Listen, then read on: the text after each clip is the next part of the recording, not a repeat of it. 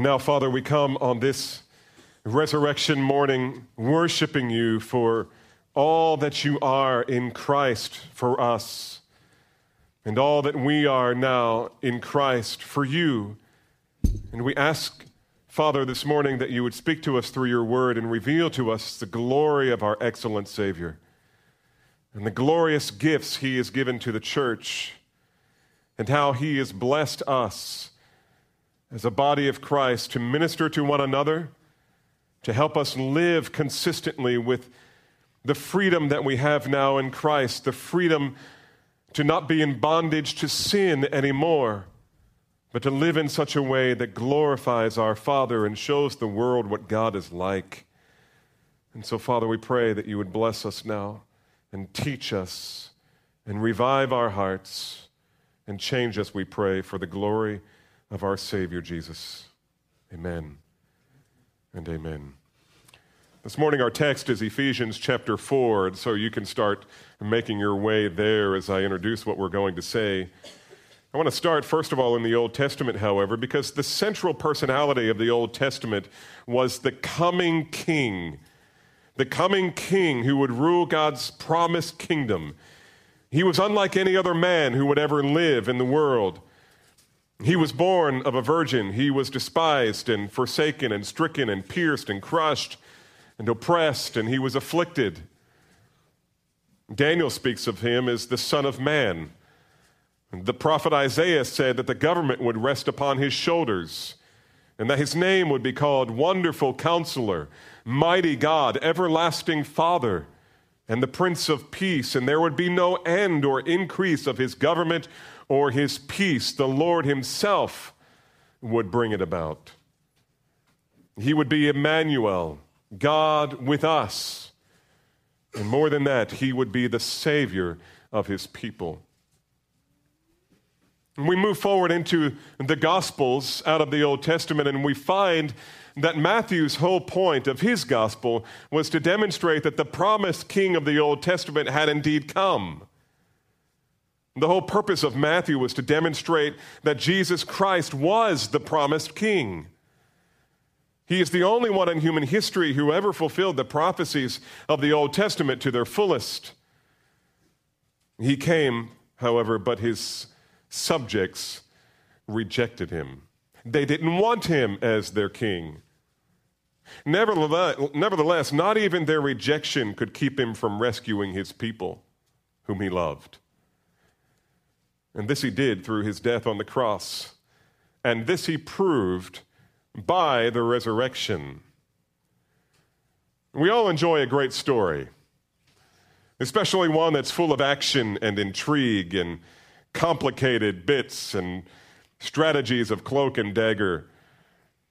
But especially the case when the story happens to be true. And that's certainly the case with what we find in Jesus Christ. But there are other such, such stories. Let me kind of set this up by telling you one. One such story played out when I was but 12 years old, living in New Jersey. It was in late June of that year, 1976. Our nation was about to, to celebrate its bicentennial of the Declaration of Independence. On the other side of the world, however, the mood was anything but celebrative. On June 27th, an Air France jetliner with 246 passengers was hijacked by an Arab terror- terrorist group as it lifted off into the skies over Athens, Greece. Armed with guns and grenades, the hijackers took control of the plane and diverted it to Libya, where it refueled and then continued its course down to the country of Uganda, Africa. Upon arrival in Uganda, the terrorists, who were part of the Palestinian Liberation Organization, or PLO as most of us know it, unloaded the passengers into an, an old airport terminal and, and dug in for a long standoff against the world. On June 29th, they made contact with negotiators in Paris and demanded the release of 53 convicted terrorists held in Israel and France and Germany and Switzerland and Kenya. These nations had 48 hours to comply, and if they didn't comply, the terrorists would blow up the airplane and kill all of the hostages. One day later, July 1st, it was learned that the passengers were divided into two groups. One group was made up of various different people from different nationalities, different countries, different ethnicities. The other group was made up exclusively of Jewish men and women. Some of the, the non Jewish passengers had, of course, had no idea where, what was going to take place next. But all of the non Jewish passengers were then boarded onto another Air France airplane and sent to Paris, where they were released. It became obvious that the terrorists' hostilities were focused exclusively on the country of Israel. If something were not done, 105 Jewish men, women, and children were going to die. But what could be done? Uganda's a long way from Israel. And even if a military force could reach the Ugandan airport terminal, the attempted rescue would most likely turn into a horrific massacre and bloodbath in which none of the hostages would be rescued. Nevertheless, secret plans were put in place. In fact, so secret that not even the Knesset, not even the Jewish parliament, even knew about the plans that were being set in place. As Israel, Israeli generals fashioned a complex plan of extraction and salvation, as it were, of their comrades. In fact, so secret was this plan, it was never even presented on the Knesset floor until it was time for a vote, and by then the planes were already in the air. It was called a rapid assault, extraction, and withdrawal operation. The generals dubbed it Operation Thunderball. It involved 200 soldiers, a force that was carried by five C 130 Hercules aircrafts who would have to land in the dark and on an unlit airstrip in Uganda. The soldiers' approach would be disguised by a black limousine, Mercedes limousine, and some Land Rovers that would appear to be approaching as Ugandan dignitaries when the, when the um, terrorists would see them. The weather was terrible for flying. The terrorists were well armed and supported by the Ugandan dictator Idi Amin. Remember him? The chances of success were small, but the IDF, the Israeli Defense Force, was willing to take the risk. When the time came for the assault, the planes managed to fly for hours through terrible storms and somehow make it to the airstrip within 30 seconds of their planned destination time. Before the planes stopped, the limos and the Land Rovers were already slipping out of the back of the planes and speeding toward the terminal. Under cover of darkness, the assault was able to hit the terrorists with complete surprise. Gunshots rang out from within, glass was shattered, and several were injured. But amazingly, within three minutes of their landing at the airport, the IDF had complete control of the terminal. All the terrorists were dead. Only two hostages were lost in gunfire, and the IDF only lost one man. Interestingly enough, for those of you who are Israeli history buffs, that one man was Benjamin Netanyahu's brother. But this event went down in history as one of the most successfully planned and executed rescue operations of all time. And it still holds that honor. It was cause for great rejoicing and celebration all over the Western world because Israel demonstrated that terrorist hostage situations could be dealt with decisively and successfully with very little loss of life. This is one, one of my favorite adventure stories because it's true. And I can't tell you how much I left out of the story, which just captivates me every time I read about it. And I enjoyed being refreshed on it again this week. But you know, the Bible tells of an infinitely greater military extraction and withdrawal rescue operation. But it's not found in the Old Testament or in the Gospel of Matthew. Rather, it's revealed for us right here in the book of Ephesians, chapter 4 and beginning with verse 1. Let's stand together as I read this for us to refresh us on this wonderful, pivotal text of Scripture in understanding our Lord's ministry to his church. Paul says, Ephesians 4, verse 1 Therefore, I, the prisoner of the Lord, implore you to walk in a manner worthy of your calling with which you have been called, with all humility and gentleness and patience, showing tolerance for one another in love, being diligent to preserve the unity of the Spirit in the bond of peace. There is one body and one Spirit, just as also you were called in one hope of your calling, one Lord, one faith, one baptism, one God and Father of all, who is over all and through all and in all. But to each one is well, each one of us, grace was given according to the measure of Christ's gift. Therefore, it says, when he ascended on high, he led captive a host of captives, and he gave gifts to men. Now, the expression he ascended, what does it mean except that he also descended into the lower parts of the earth? He also, uh, he who descended is also he who ascended far above the heavens, so that he might fill all things. May the Lord add his blessing to the reading of his word. You can be seated. What Paul is talking about here in this context is the fact that Christ has given gifts to men. In fact, he gave gifts specifically to his church, which we'll see in a few minutes. But before he mentions any of those specific gifts, he uses, he points us, his Gentile audience, to kind of a loose quotation of Psalm 68, verse 11, as a comparison passage, passage to show how Christ received the right to give those gifts to his church. Now, we need to understand that Psalm 68 is what is known by theologians as a victory psalm. It was composed by David to celebrate God's conquest of the Jebusites. That is very significant because the Jebusites lived on a place called Mount Zion. And it was David who led his army to seize that city, which later became known as Jerusalem the city of David. And Mount Zion would eventually be the place upon which the temple would be built. But after this battle, there was great celebration. And that's where Psalm 68 comes in. And that bit of context is important because in ancient times, after a king won a great victory over his enemies, he would bring home the spoils of war to his people.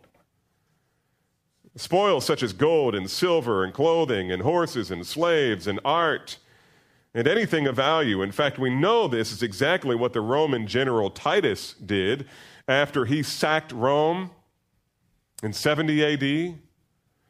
If you know anything about Rome, or if you visited Rome, I have not, but I've seen many books and pictures of Rome and you can't hardly study Rome at all without seeing the image of a certain piece of architecture right in the middle of it all. And it stands there in, on, a, on a major road, and all the cars have to go around it, and it's called the Arch of Titus. It's a tribute to the general Titus, the very general who sacked Jerusalem and destroyed the temple. And what's amazing about that piece of architecture, that memorial, that monument, is at the top of it, all the way around the Arch of Titus, is kind of this, um, this carving of the Roman soldiers leaving Jerusalem, coming back to Rome, and guess what they're carrying? They're carrying the menorah, they're carrying various pieces of the temple that anybody who knows anything about Jewish history could look at and say, this is obviously Titus sacking Jerusalem and it has been preserved to this day. It's as if it's as if no storm or wind or anything, not even war, has been able to destroy this thing or damage it in any way. Perfectly preserved there. And it lives as a testimony, a tribute, a historical tribute to what the nations used to do. When they conquered a city, they would grab all the spoils and they would bring it home. And they would give it as gifts. Yes, the soldiers would take most of it for themselves, but they would bring some of it home and they'd give it to uh, the king or the emperor. They would give it to noble citizens. They would give gifts to men. In any case, when an Israelite king would return from war and victory, he would parade his army through the holy city of Jerusalem and up Mount Zion for all the people to see and celebrate over. But he would also parade two more groups not only the soldiers, not only the spoils, but he would also parade the prisoners of war to show that the victory had indeed been won. And those enemy soldiers who had been captured in battle and brought home is an unmistakable sign of victory. But there was one more group that was always saved till last. And that, however, at the end of the parade was this final group. And it was a group of Israel's own people who had been held captive by the enemy, but now had been made free. And they would put them at the end for the purpose of rejoicing over at the end of this parade, the final part of the victory celebration or the victory parade. And they even had a name for this group. These men, these men and women were really kind of the highlight of the parade. Everybody, you know, at Christmas time, everybody wants to see Santa. You know, where's the fire truck? Where's Santa? In the Jewish victory parade, everybody wanted to see the final, the final act, the final section of the parade, because there were these fellow countrymen who had been prisoners of war in the other country, who had been liberated. They were often referred to as recaptured captives. They were the recaptured captives, prisoners who had been taken prisoner again, so to speak, by their own king and brought home and paraded before their people and given gifts and set free. It's an amazing picture of the gospel. It's an amazing picture of the gospel. And that is what the Apostle Paul is pointing us to in this text. He's pointing us to the glory of Christ, who descended from heaven to earth, the lower parts. He was as nothing, he was as no one. And he came for a very specific mission. He came to set his people free. And he came to set his people free by engaging in the battle that would cost him his life. And then he would rise again from the dead, proving that he had indeed been victorious. And then he ascended back into heaven. This is the greatest military rescue mission the world has ever known. It is the entire gospel story, all compacted down into 18 words. When he ascended on high, he led captive a host of captives, and he gave gifts to men. And we don't normally think of the gospel in these terms, but this is the way God sees it. You see, like the modern day Israeli Defense Force, who was willing to risk the lives of 200 soldiers to save 105 of their own men, women, and children, God was willing to sacrifice the life of every, not every man, but one man, his very own, his only son, in order to rescue captive sinners whom he loved. Captive sinners for whom he was willing to die. Why was there a need for Christ to come and die? Because all of us were held hostage by sin. An enemy entered the world right after the creation, and presenting him as man's friend, he was man's arch enemy and proved to be his worst and most dreadful foe. He conquered mankind and has held him in bondage ever since.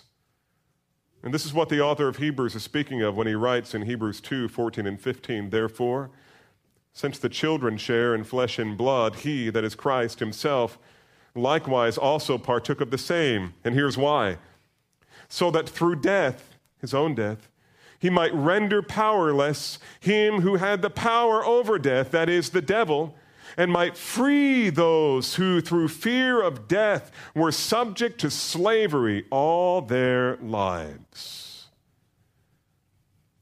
That's what the gospel is about. It's about realizing that every man, woman, and child is born into slavery. We're born slaves. We're born slaves to our own sin. Satan is the enemy, and he holds every unredeemed person in the world hostage to their sin.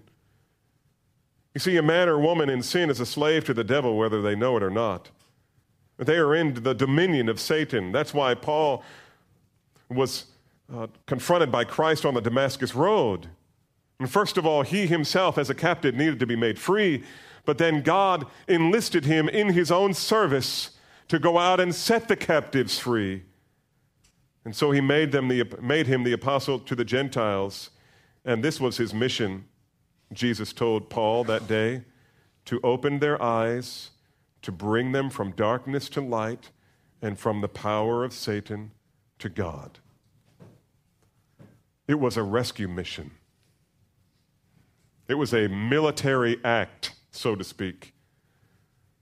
I know people who have come to Christ, even from this church, from every conceivable kind of bondage drugs, alcohol, all kinds of sexual sin. And Some who are affluent in their careers, you say that, that can be bondage. You bet. If it's your God, if that's what you live for, that's bondage. People who come out of long term church uh, membership and finally realize that all of those years they were lost and their religion was just a veil over their eyes so that they couldn't see that they were lost. That's the worst kind of bondage because it's so hard to break religious deception, religious unbelief. So many people believe they belong to God simply because they're religious or simply because they're a part of a good church. They show up every Sunday, they check in with God, they check out, they leave feeling good about the whole situation, and they're lost. That's why Jesus says, Many will say to me on that, Lord, uh, on that day, Lord, Lord, did we not do this and that? And the Lord will say, uh, It doesn't matter, I never knew you. I never knew you. Depart from me.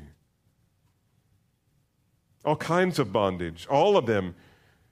All of those who I know who have come out of that kind of bondage have the same story. Once I was held captive to sin, but now in Christ I have been set free. I've been set free. So many people think that life, a life of sin, is a life of freedom. But it's the greatest slavery of all. Dr. Martyn Lloyd-Jones writes Think of the masses of people in the world today who are slaves to drink and drugs and sex and a thousand and one other things. They talk about their marvelous liberty and life, but they are poor, benighted slaves, as they soon discover when they try to set themselves free. Anyone who has ever tried to break free from a long continued or long practiced habit knows something about the slavery and the power and the bondage of sin. Isn't that true? I think every one of us know that. Every one of us who has come to know Christ, we know what it's like to be set free. And we also know what it's like to struggle with sin, even as believers. Because, like hostages who have been enclosed in captivity for years and years and years and years and years. When they're set free, they're not sure how to act. They don't know what, how do you handle freedom? And how do we break the old habits? I mean, after a while, the chains become a part of you. And yeah, maybe the chains are broken, but maybe you're still shackled to them. And, they, and, and, and maybe you can take them off for a little while, but you feel naked without them. And so you go back to the old bondage, whatever it was alcohol, pornography, you know, maybe it's bitterness. Maybe these are just sins of the heart, idols of the heart, like bitterness and resentment and hatred, love of money, love of success, power, authority, revenge. They feel natural, but they keep us from living in the freedom of Christ. They keep us living though free men living like slaves. And isn't that the, the whole point of what the Apostle Paul is saying here? For three chapters, he's been giving theology. He's been telling us about what God did for us in Christ to set us free and make Jew and Gentile this one body called the church. It's what Ephesians is about.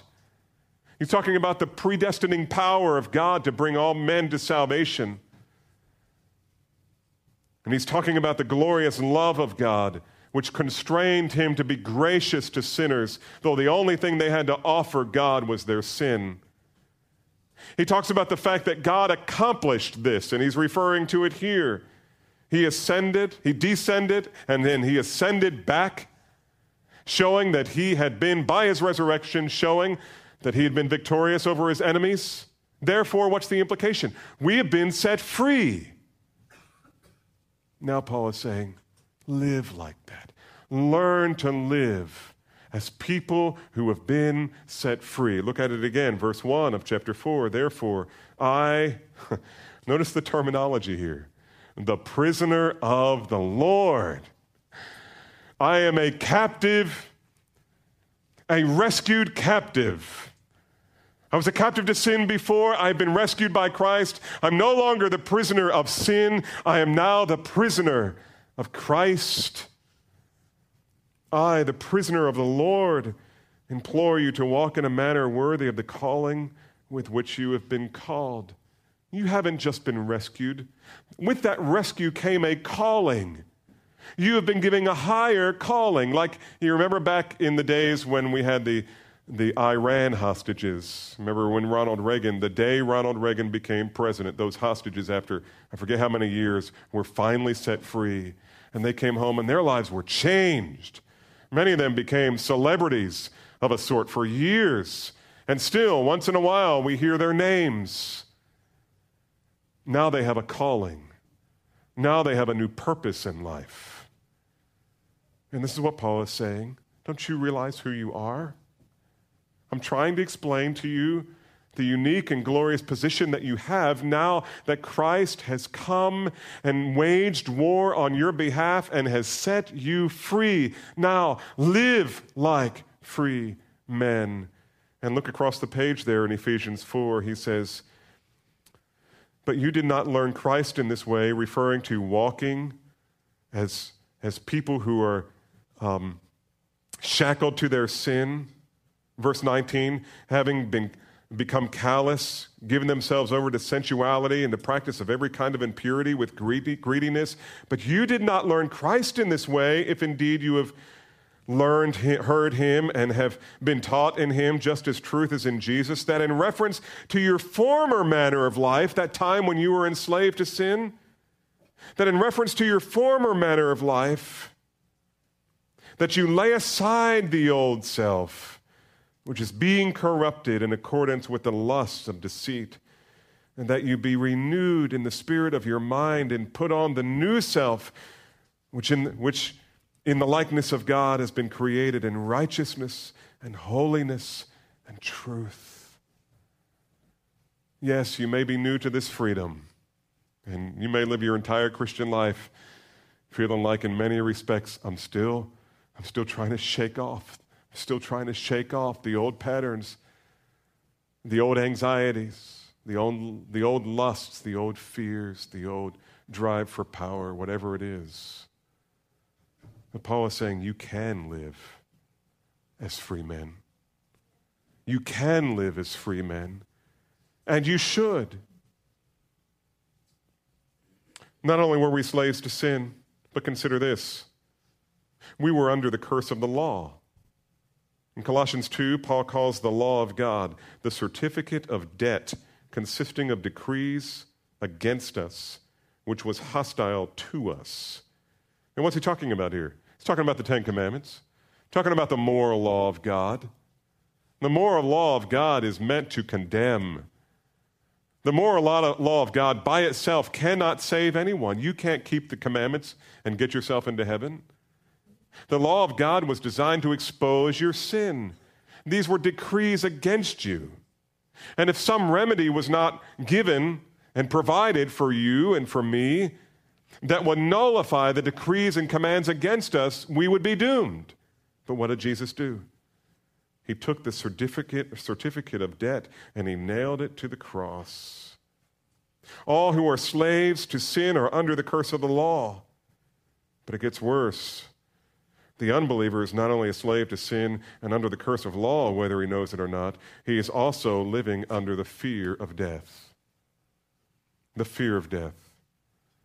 For those who are slaves to sin under the curse of the law, nothing scares them more than the prospect of death. The fear of death holds them in bondage all their lives. It's a tool of Satan to keep people in bondage to their sin. It comes as kind of a, a horrific sort of hedonistic fatalism. It's fatalistic in the sense that there is nothing after life. We're just going to die. I don't want to die. I don't want to go to nothingness. It scares the fire out of them. But the hedonism is, well, since that's going to happen and I can't do anything about it, let's eat, drink, and be merry. For tomorrow we die. And this, this never shows itself as clearly as when a loved one dies. When a person that we love dies. How we respond to that, how we respond to that shows where our hearts are. Now, I'm not talking about grief. And Paul tells us we should grieve. Jesus grieved. Shortest verse in the Bible Jesus wept. Why did he weep? Because his friend Lazarus had died, and all the people around him were so grieved, and he had compassion on them. And he wept, he mourned, he grieved, but never as one who had no hope. Never as one who has no hope. Funerals are a great test of our hope. What do we really believe? What is really in our hearts relative to our perspective on our own lives? Does death bring to our hearts terror? Or does it bring appropriate senses of grief and joy? I tell you, this week, that was really borne out, wasn't it? With the Wadley baby passing away two weeks before he was born. He was supposed to be born, we thought. And um, what a glorious, glorious time. I didn't get word of that until hours later. My phone was in a different part of my house. But fairly early that morning, I got down there, and, and as a pastor, these are the times when uh, you know that you're most needed and you most dread walking into that hospital room when someone has died for any reason. But a baby, that's hard. And I walked into that room, and I'll tell you what, there was joy, there was gladness. Not celebration, but smiles of hope and trust and confidence. And there they were, holding their little baby.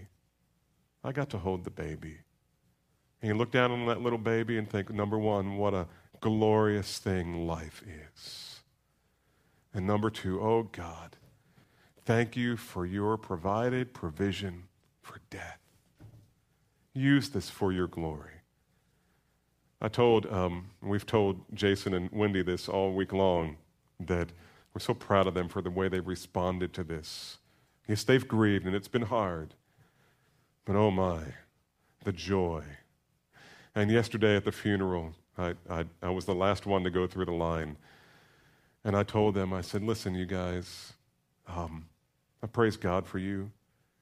You've done more to solidify the theology that we teach in this church. You've done more to help people understand what God expects of them in their lives and how to live by faith.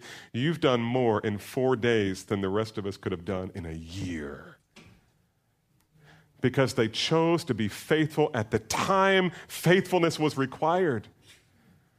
Listen, the loyalty of a, soldier is proven in battle, not back in camp. Anybody can say how faithful they are and what a wonderful soldier they are and how brave they are and how, how, how devoted they are. But you know what? When you get shot, when the guns are turned on you, when the hardship comes and the shipwreck happens and you get the phone call, that's the real test. Do we trust him or not? Do we believe him or not? Are his promises true or are they just a fantasy to us? And so I asked one of the funeral directors who's a friend, I said, um, I said, so I bet you have some hard funerals. And he said, oh, brother, most of them are hard. Uh, funerals like this are rare. He said, even among professing believers, they're rare. Oh, the hopelessness and the terrified weeping. It's the fear of death. And for most people, the worst thing that could ever possibly happen is that your life would be taken from you or the life of someone who is close to you. But, beloved, death has lost its sting. Jesus Christ is risen from the dead. And the implications of that for you and me are eternal and secure. They are the ballast in the bottom of the boat. It keeps our little ship upright when the, sl- when, the, when the waves get out of control around us. If we don't believe in the resurrection, then why are we Christians? It is everything to us. It is Christ. It is Christ for righteousness, yes. It is Christ for salvation, yes. But it is Christ our hope and our power over sin. He is risen indeed. And whether or not we believe that often is revealed most powerfully when we face death ourselves. And so God looked down upon us I love this. Even when we were dead in our transgressions, and decided to perform the most daring hostage rescue ever conceived. I don't know if you're working on our scripture memory passage. Um, if you're not, I exhort you, which is just a pleasant way to say, I rebuke you in the name of Jesus. There are cards on the back table and out here as well. You should be doing this. Because listen to the words. You were dead in your transgressions and sins. This is Ephesians 2. Look at the context. Here we are. Let's look at it, Ephesians 2. In which you formerly walked according to the course of this world, according to the prince of the power of the air, its bondage of the Spirit that is now working in the sons of disobedience. Among them, we too also formerly lived in the lust of our flesh, indulging in the desires of the flesh and of the mind, and were by nature children of wrath, even as the rest. Now, this is where our scripture comes in. Next two words, look at me. But God being rich in mercy because of the great love with which he loved us, even when we were dead in our transgressions, made us alive together with Christ,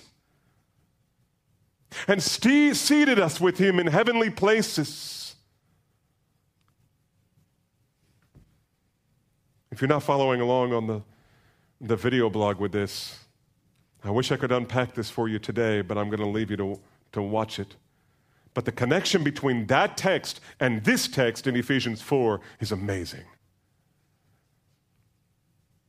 Because as Christ went, came, coming from heaven to earth, living 33 years, dying, and then being raised again from the dead, and then ascending into heaven, it's the same path for us.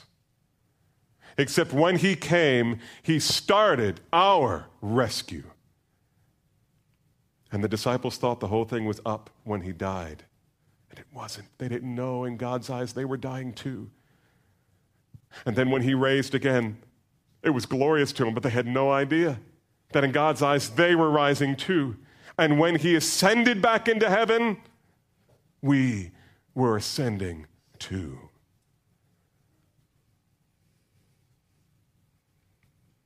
And so he came, this great king who had been promised in the Old Testament.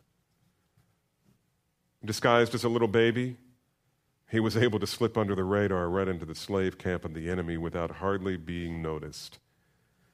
And when he was almost identified, when he was a toddler, and Satan used Herod to try to kill him, God sent a special forces angel, as it were, to come and lead them out of harm's way. And when he was 12 years old, he made it clear that he understood perfectly why he had been sent into enemy territory. He had come to do his father's business. And so that's what he told his parents at the temple.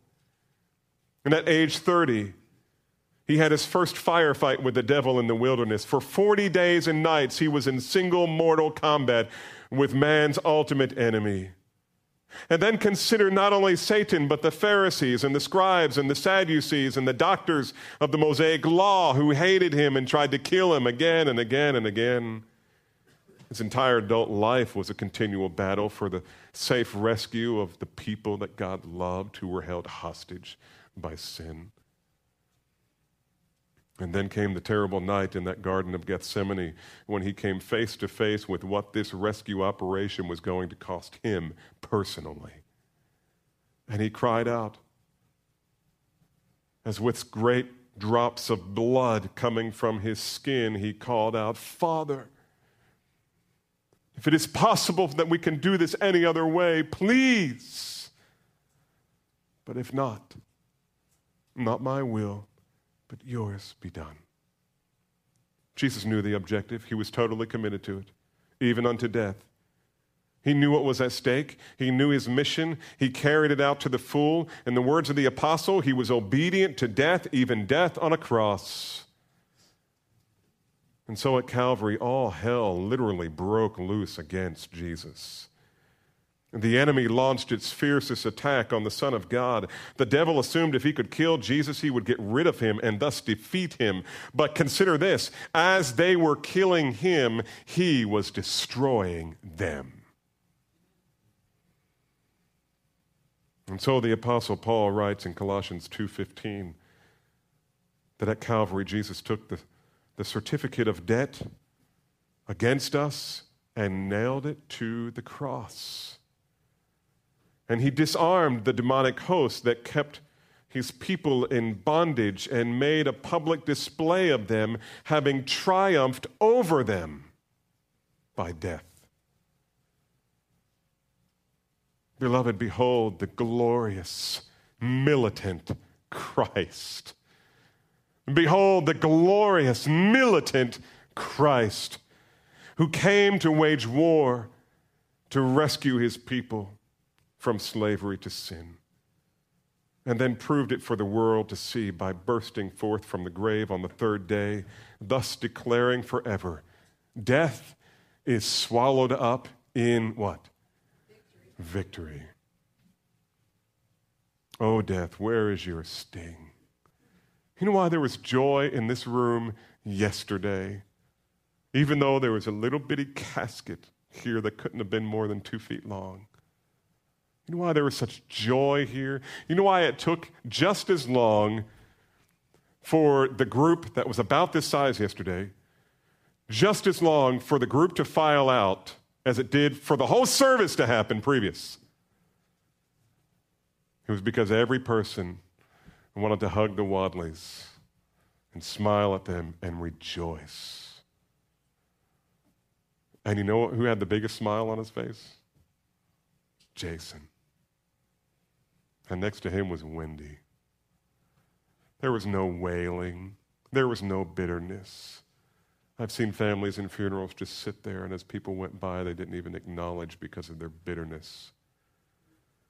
And I could see Jason and Wendy whispering scripture and whispering thank yous and ministering to every person who came by. How is that possible? Only one way death has lost its sting.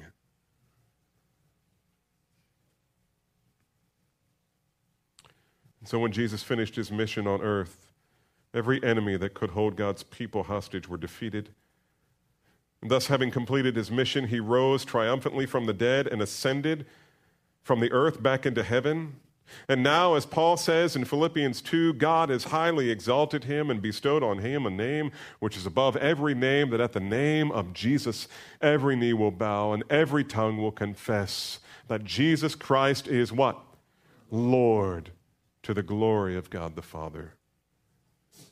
God honored Jesus. God honored him like a mighty military general coming back from war victoriously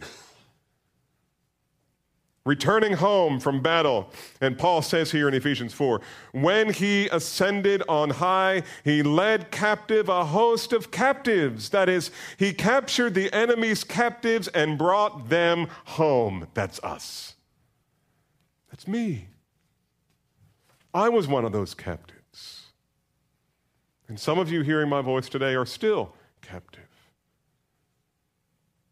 But this is God's description of the birth of the church. And the new birth of every believer. How did this mysterious and miraculous community of diverse people ever come into being, made up of Jews and Gentiles and all kinds of nationalities? By the militant intervention of Jesus Christ upon our hopeless bondage to sin. There are two objectives Paul has here. One is to reveal to us how precious the church is to God, and the other is to reveal how glorious Christ should be to the church. We sing about Christ every Sunday. All I have is Christ.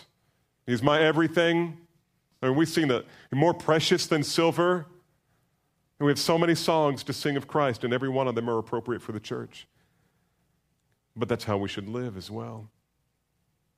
We are the wealthiest people in the universe because we have Christ. Now, a lot of people get hung up on verses 9 and 10 about him descending into the lower parts of the earth. Listen, all Paul is saying here is that when you read Psalm 86 and it talks about the king who ascended, our thoughts should focus on something infinitely more greater, greater than a victorious king of Israel walking up Mount Zion to the temple. Rather, we should think of the one who ascended victoriously into heaven itself after having descended the incalculable distance from heaven to earth in order to conquer the enemy and rescue us all who believe. And to what height did he ascend? To the height of the very throne of God Himself, where He now fills all things as only the Almighty, omnipresent God can.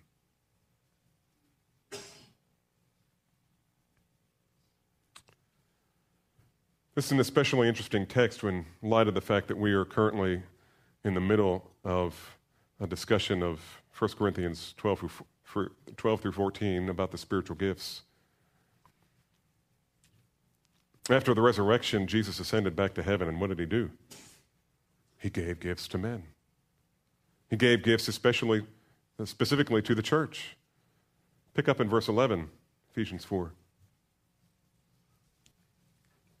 And he gave some as apostles, and some as prophets, and some as evangelists, and some as pastors and teachers, for the equipping of the saints, for the works of service, for the work of service, for the building up of the body of Christ, until we all attain to the unity of the faith and of the knowledge of the Son of God, to a mature man, to the measure of the stature which belongs to the fullness of Christ. Beloved, that's what the gifts are for.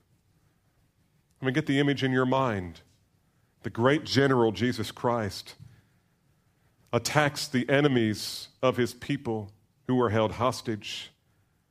He rescues them. He brings them home and parades them before the throngs of heaven, and he gives them gifts. And that's what the spiritual gifts are about. The spiritual gifts are now about we who live on earth and have not ascended into heaven physically yet, those gifts are for us while we still live here. And the purpose of these gifts is very clearly explained here.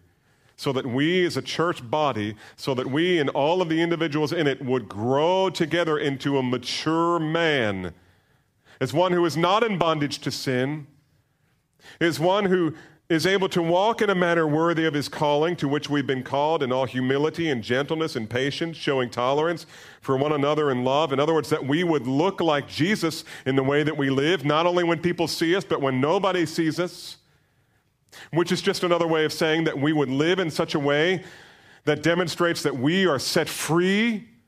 We don't prefer the shackles on us. We don't prefer the symbols of bondage that we once had. We don't prefer them anymore. We're doing everything in our power to get rid of those things, to put off the old man and to put on Christ in its stead.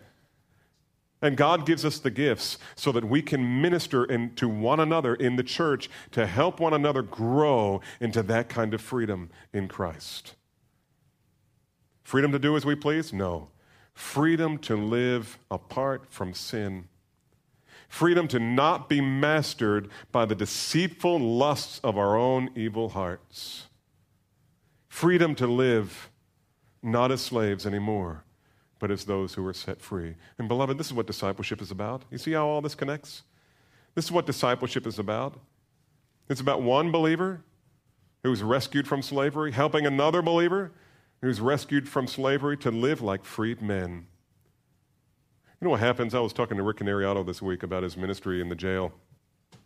And he was telling me yesterday, he said, you know, one of the problems that we're facing is when these guys get out, sometimes recently here because of budget cuts, they're just turning these guys loose. And they're giving them like, uh, you know, 12 hours notice, 24 hours notice. And they're set free. And these guys uh, that Rick is ministering to is, you know, they're, they're, they're scared of that. They don't know how to live out there. And here they're in the jail and they're being taught the Word of God and they're being brought to Christ. But when they get out, what do they do? They don't know how to live. And so they're forming strategies. How, how can they train these guys how to live when they get out? This is the same kind of thing Paul's dealing with here. We've been set free. Now we are free. Be careful. There's all kinds of different bondage you can get in, even though you're a free man. And, beloved, that's why you need to be a part of a good church. You need to be connected with people who are living in freedom and struggling to do it every day because of the natural con- inclinations of our hearts is to enjoy the old pleasures of being slaves. Isn't that ironic? Isn't that foolish? And yet it is man You see, beloved, when we think about the resurrection this morning, we should realize that the purpose of that glorious event was not only to demonstrate that Jesus was Israel's promised king, but that he had come for the specific purpose of rescuing men and women and boys and girls who all their lives have been held captive by the tyranny of sin. This is not simply theological, this is personal. Because frankly, one of those people who needed to be rescued was me. And one of those people who struggles to live in his freedom in Christ is me. And you know what I need? I need you. I need my brothers and sisters in Christ. I need people like the Wadleys to show me how to grieve to the glory of God.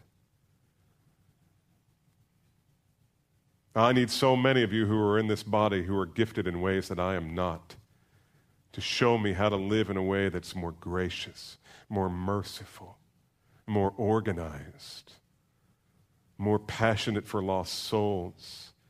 Some of you men, you young men, some of you young lions, as you've been called. I see a, a kind of Christ in you that I long for more in me. We need each other. This is what the gifts are about. And when Jesus rose again from the dead, he secured them for us so that we would not just be a religious institution, we would be a powerful force in the world to show the world how glorious our God is. One of the things that made the Israeli Defense Force rescue operation so incredible in military history it's the fact that with all the bombs exploding and the bullets flying, they only lost two hostages. Two hostages. that is amazing. It's amazing. Many times, these operations, all the hostages are, are killed. Two out of over a hundred. And that is amazing. But you want to hear something more amazing? Infinitely more amazing. Revelation tells us that the believers who have been rescued by God through Christ in heaven are a throng that cannot be numbered. And when Jesus was referring to his mission coming to a close in John chapter 17, the night before he died, he said this to the Father Of all those you have given me, I have lost none. None. None. Jesus' rescue mission was perfect. Jesus' rescue mission was an eternal rescue.